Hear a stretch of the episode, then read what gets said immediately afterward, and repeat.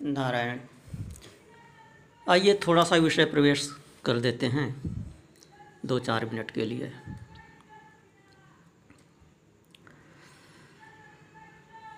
योग शास्त्र कौन सा योग शास्त्र योग के अनेक अर्थ हैं और अनेक विधाएँ हैं। विभिन्न संदर्भों में योग शब्द का प्रयोग किया जाता है। श्रीमद् भगवद गीता में अठारह प्रकार के योग अठारहों अध्याय में कहे गए। प्रत्येक अध्याय का योग नाम से शीर्षक किया गया।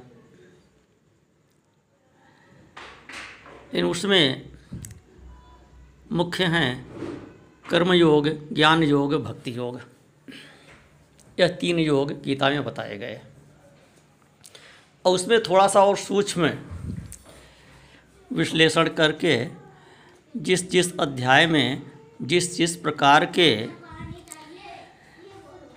व्याख्यान की प्रधानता है, उस अध्याय को उसी के नाम से योग कह दिया गया। इस प्रकार अट्ठारह प्रकार के योग हो गए भगवत गीता में। उसमें राजयोग का भी वर्णन है। यहाँ हम जिस योग की बात कर रहे हैं, यह है पातंजल योग है।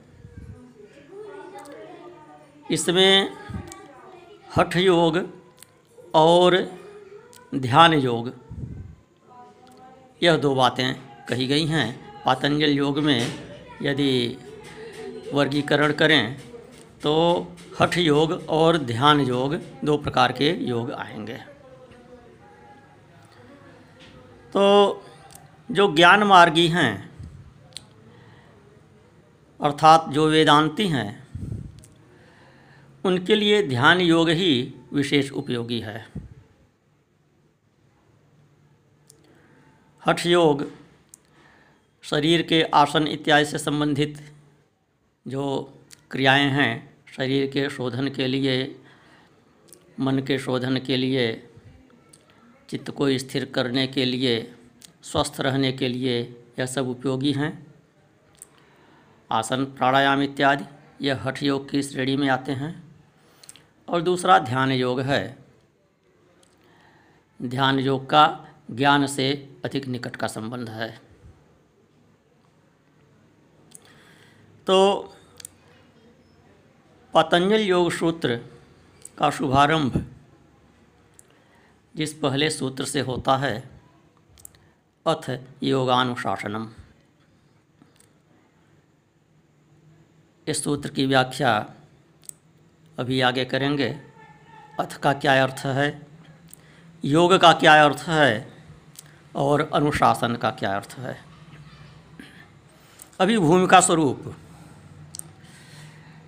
जो प्रश्न मैंने रखा था कि चित्त क्या है? मन, बुद्धि, चित्त और अहंकार में अंतर क्या है?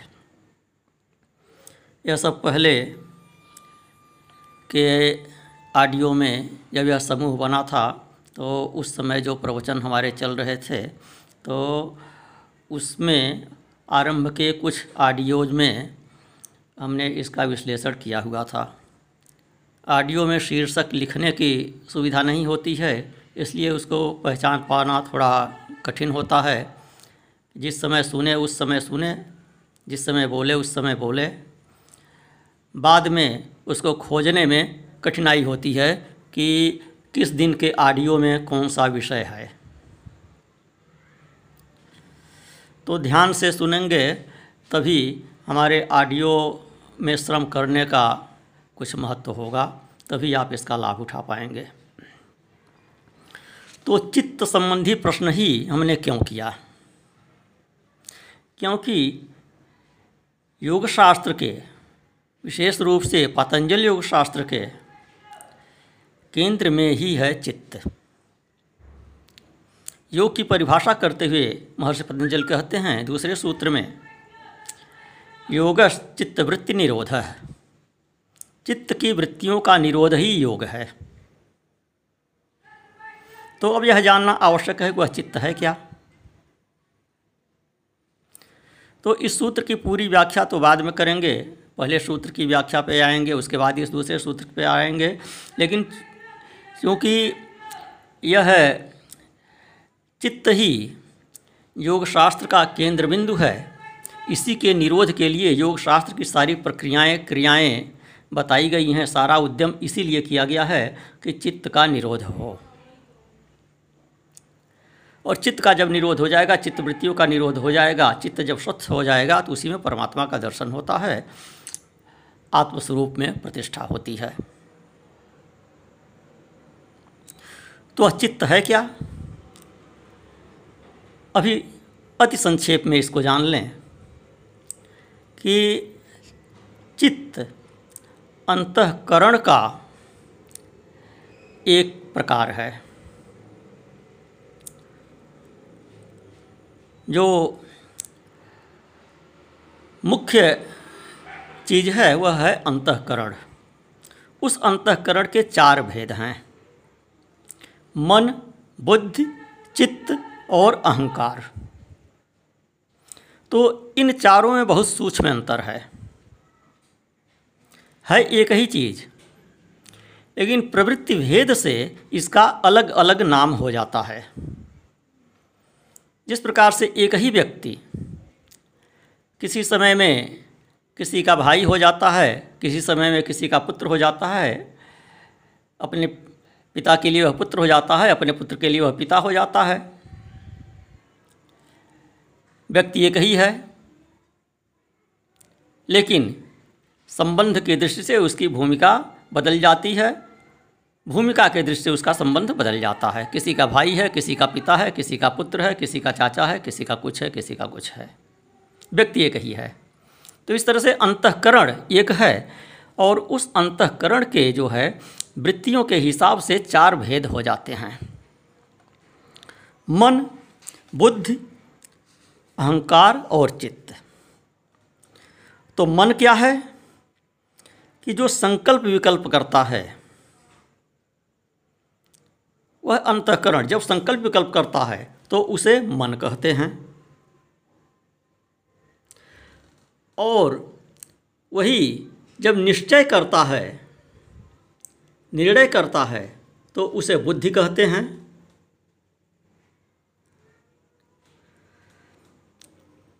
और जब अहम भाव प्रकट करता है तो उसे अहंकार कहते हैं।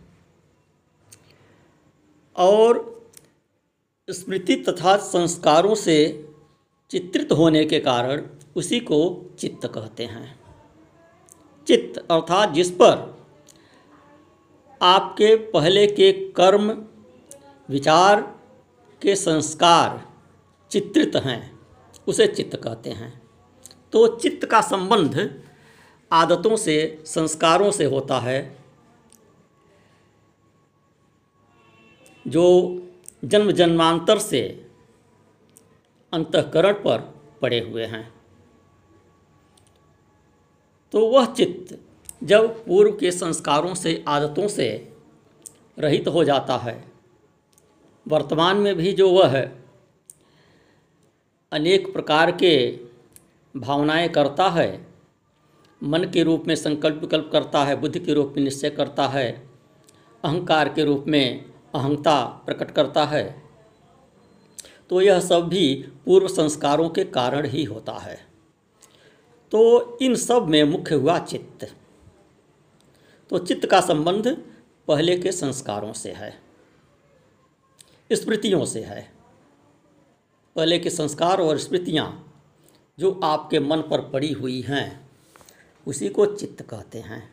अब आप कहेंगे, मन पे पड़ी हुई हैं चित्त कहते हैं। तो अंतकरण पे पड़ी हुई कहिए।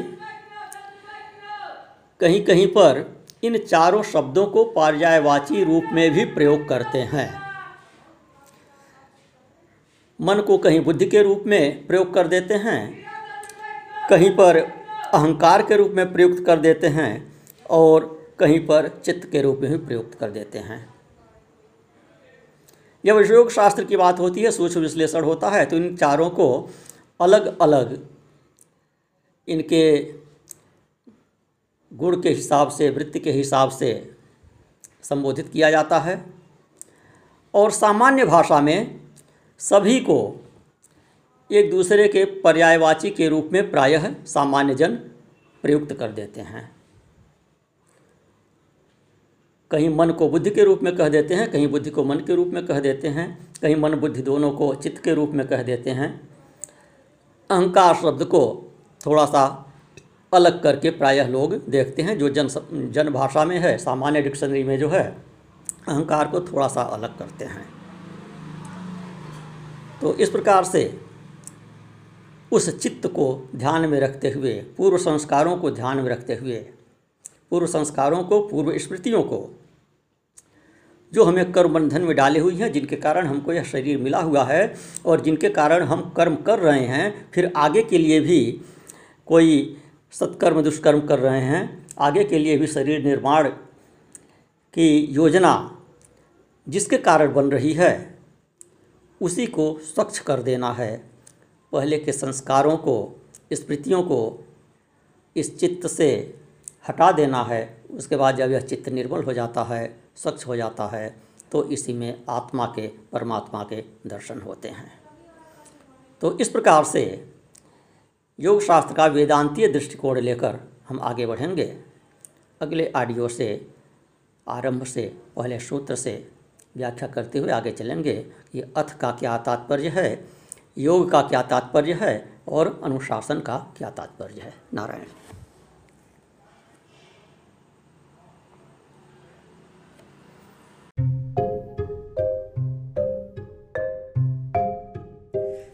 नारायण, आइए थोड़ा सा विषय प्रवेश कर देते हैं दो चार मिनट के लिए।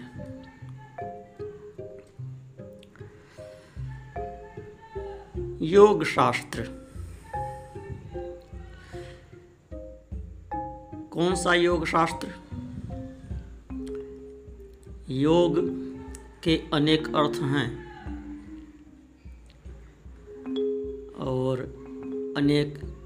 विधाएँ हैं। विभिन्न संदर्भों में योग शब्द का प्रयोग किया जाता है। श्रीमद् भगवद गीता में अठारह प्रकार के योग अठारहों अध्याय में कहे गए। प्रत्येक अध्याय का योग नाम से शीर्षक किया गया। इन उसमें मुख्य हैं कर्म योग ज्ञान योग भक्ति योग यह तीन योग गीता में बताए गए। और उसमें थोड़ा सा और सूक्ष्म विश्लेषण करके जिस जिस अध्याय में, जिस जिस प्रकार के व्याख्यान की प्रधानता है, उस अध्याय को उसी के नाम से योग कह दिया गया। इस प्रकार अट्ठारह प्रकार के योग हो गए भगवत गीता में। उसमें राजयोग का भी वर्णन है। यहाँ हम जिस योग की बात कर रहे हैं, यह है पातंजल योग है।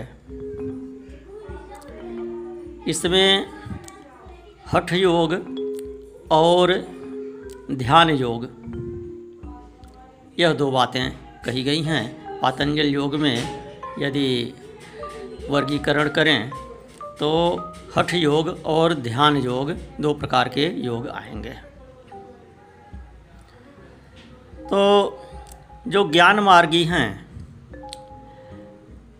अर्थात जो वेदांती हैं, उनके लिए ध्यान योग ही विशेष उपयोगी है।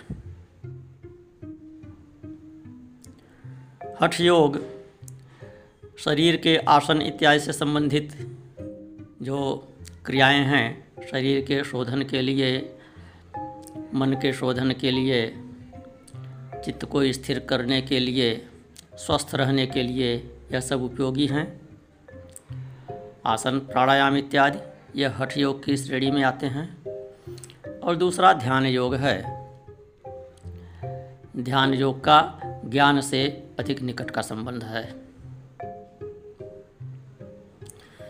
तो पतंजल योग सूत्र का शुभारंभ जिस पहले सूत्र से होता है, अथ योगानुशासनम। इस सूत्र की व्याख्या अभी आगे करेंगे। अथ का क्या अर्थ है? योग का क्या अर्थ है? और अनुशासन का क्या अर्थ है? अभी भूमिका स्वरूप। जो प्रश्न मैंने रखा था कि चित्त क्या है? मन, बुद्धि, चित्त और अहंकार में अंतर क्या है? यह सब पहले के ऑडियो में जब यह समूह बना था तो उस समय जो प्रवचन हमारे चल रहे थे तो उसमें आरंभ के कुछ ऑडियोज में हमने इसका विश्लेषण किया हुआ था। ऑडियो में शीर्षक लिखने की सुविधा नहीं होती है, इसलिए उसको पहचान पाना थोड़ा कठिन होता है। जिस समय सुने, उस समय सुने, जिस समय बोले, उस समय बोले। बाद में उसको खोजने में कठिनाई होती है कि किस दिन के ऑडियो में कौन सा विषय है।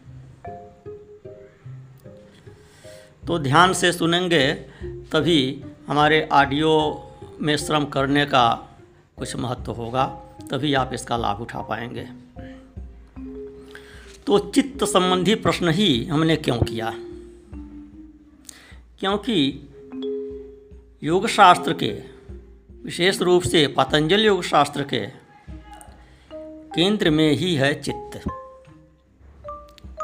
योग की परिभाषा करते हुए महर्षि पतंजलि कहते हैं, दूसरे सूत्र में योग चित्त वृत्ति निरोध है चित्त की वृत्तियों का निरोध ही योग है। तो अब यह जानना आवश्यक है कि वह चित्त है क्या? तो इस सूत्र की पूरी व्याख्या तो बाद में करेंगे।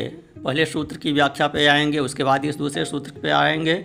लेकिन क्योंकि यह चित्त ही योग शास्त्र का केंद्र बिंदु है, इसी के निरोध के लिए योग शास्त्र की सारी प्रक्रियाएँ, क्रियाएँ बताई गई हैं। सारा उद्यम इसीलिए किया गया है कि चित्त का निरोध हो।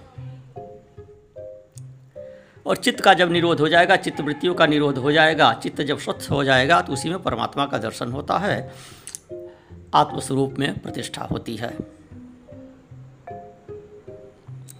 तो चित्त है क्या? अभी अति संक्षेप में इसको जान लें कि चित्त अंतकरण का एक प्रकार है, जो मुख्य चीज़ है, वह है अंतकरण। उस अंतकरण के चार भेद हैं। मन, बुद्धि, चित्त और अहंकार। तो इन चारों में बहुत सूक्ष्म अंतर है। है एक ही चीज़। लेकिन प्रवृत्ति भेद से इसका अलग अलग नाम हो जाता है। जिस प्रकार से एक ही व्यक्ति किसी समय में किसी का भाई हो जाता है, किसी समय में किसी का पुत्र हो जाता है, अपने पिता के लिए वह पुत्र हो जाता है, अपने पुत्र के लिए वह पिता हो जाता है। व्यक्ति एक ही है। लेकिन संबंध की दृष्टि से उसकी भूमिका बदल जाती है। भूमिका के दृष्टि से उसका संबंध बदल जाता है। किसी का भाई है, किसी का पिता है, किसी का पुत्र है, किसी का चाचा है, किसी का कुछ है, किसी का कुछ है। व्यक्ति एक ही है। तो इस तरह से अंतकरण एक है और उस अंतकरण के जो है, वृत्तियों के हिसाब से चार भेद हो जाते हैं। मन, बुद्धि, अहंकार और चित्त। तो मन क्या है? कि जो संकल्प विकल्प करता है, वह अंतकरण, जब संकल्प विकल्प करता है तो उसे मन कहते हैं। और वही जब निश्चय करता है, निर्णय करता है तो उसे बुद्धि कहते हैं।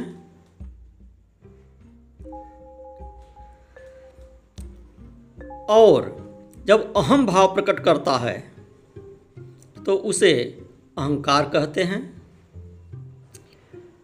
और स्मृति तथा संस्कारों से चित्रित होने के कारण उसी को चित्त कहते हैं। चित्त अर्थात जिस पर आपके पहले के कर्म, विचार के संस्कार चित्रित हैं, उसे चित्त कहते हैं। तो चित्त का संबंध आदतों से, संस्कारों से होता है। जो जन्म जन्मांतर से अंतकरण पर पड़े हुए हैं। तो वह चित्त जब पूर्व के संस्कारों से, आदतों से रहित हो जाता है, वर्तमान में भी जो वह अनेक प्रकार के भावनाएँ करता है मन के रूप में संकल्प विकल्प करता है, बुद्धि के रूप में निश्चय करता है, अहंकार के रूप में अहंता प्रकट करता है। तो यह सब भी पूर्व संस्कारों के कारण ही होता है। तो इन सब में मुख्य हुआ चित्त। तो चित्त का संबंध पहले के संस्कारों से है, स्मृतियों से है। पहले के संस्कार और स्मृतियाँ जो आपके मन पर पड़ी हुई हैं उसी को चित्त कहते हैं। अब आप कहेंगे, मन पे पड़ी हुई हैं चित्त कहते हैं। तो अंतकरण पे पड़ी हुई कहिए। कहीं कहीं पर इन चारों शब्दों को पर्यायवाची रूप में भी प्रयोग करते हैं। मन को कहीं बुद्धि के रूप में प्रयोग कर देते हैं, कहीं पर अहंकार के रूप में प्रयुक्त कर देते हैं, और कहीं पर चित्त के रूप में भी प्रयुक्त कर देते हैं। जब योग शास्त्र की बात होती है, सूक्ष्म विश्लेषण होता है तो इन चारों को अलग अलग इनके गुण के हिसाब से, वृत्ति के हिसाब से संबोधित किया जाता है। और सामान्य भाषा में सभी को एक दूसरे के पर्यायवाची के रूप में प्रायः सामान्य जन प्रयुक्त कर देते हैं। कहीं मन को बुद्धि के रूप में कह देते हैं, कहीं बुद्धि को मन के रूप में कह देते हैं, कहीं मन बुद्धि दोनों को चित्त के रूप में कह देते हैं। अहंकार शब्द को थोड़ा सा अलग करके प्रायः लोग देखते हैं, जो जन जन भाषा में है, सामान्य डिक्शनरी में जो है, अहंकार को थोड़ा सा अलग करते हैं। तो इस प्रकार से उस चित्त को ध्यान में रखते हुए, पूर्व संस्कारों को ध्यान में रखते हुए पूर्व संस्कारों को, पूर्व स्मृतियों को, जो हमें कर्म बंधन में डाले हुई हैं, जिनके कारण हमको यह शरीर मिला हुआ है और जिनके कारण हम कर्म कर रहे हैं, फिर आगे के लिए भी कोई सत्कर्म, दुष्कर्म कर रहे हैं, आगे के लिए भी शरीर निर्माण की योजना जिसके कारण बन रही है, उसी को स्वच्छ कर देना है। पहले के संस्कारों को, स्मृतियों को इस चित्त से हटा देना है, उसके बाद जब यह चित्त निर्मल हो जाता है, स्वच्छ हो जाता है तो इसी में आत्मा के, परमात्मा के दर्शन होते हैं। तो इस प्रकार से योग शास्त्र का वेदांतीय दृष्टिकोण लेकर हम आगे बढ़ेंगे। अगले ऑडियो से, आरंभ से, पहले सूत्र से व्याख्या करते हुए आगे चलेंगे। कि अथ का क्या तात्पर्य है, योग का क्या तात्पर्य है और अनुशासन का क्या तात्पर्य है? नारायण।